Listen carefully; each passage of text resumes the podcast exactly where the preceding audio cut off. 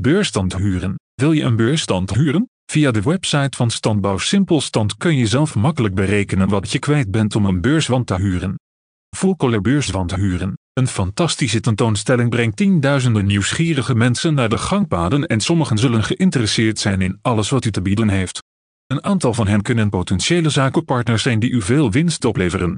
Anderen kunnen klanten betalen met contant geld in hun zakken. Het probleem is dat ze niet begrijpen dat je hebt wat ze nodig hebben.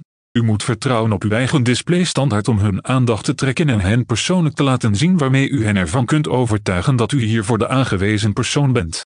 Een geweldige beursstand huren om te stralen op beurs.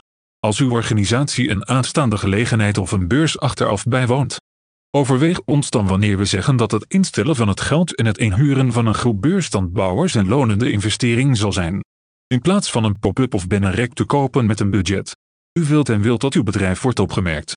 U moet deze layouts trekken en vangen en u hoeft absoluut niet te vervagen op de achtergrond tussen een hoop bedrijven die vergelijkbare of zelfs exact dezelfde ondersteuning bieden beurstand huren. Complete beurswand huren. Tentoonstellingen zijn een van de meest effectieve manieren waarop bedrijven en klanten kunnen socialiseren met het oog op gedachteuitwisseling. Hoewel het deelnemen aan deze tentoonstellingen een uitstekend idee is, kunnen de kosten voor het ontwerpen of bouwen van uw persoonlijke stand soms groter zijn dan u had verwacht. Daarom kunt u ervoor kiezen om beurstands in te huren.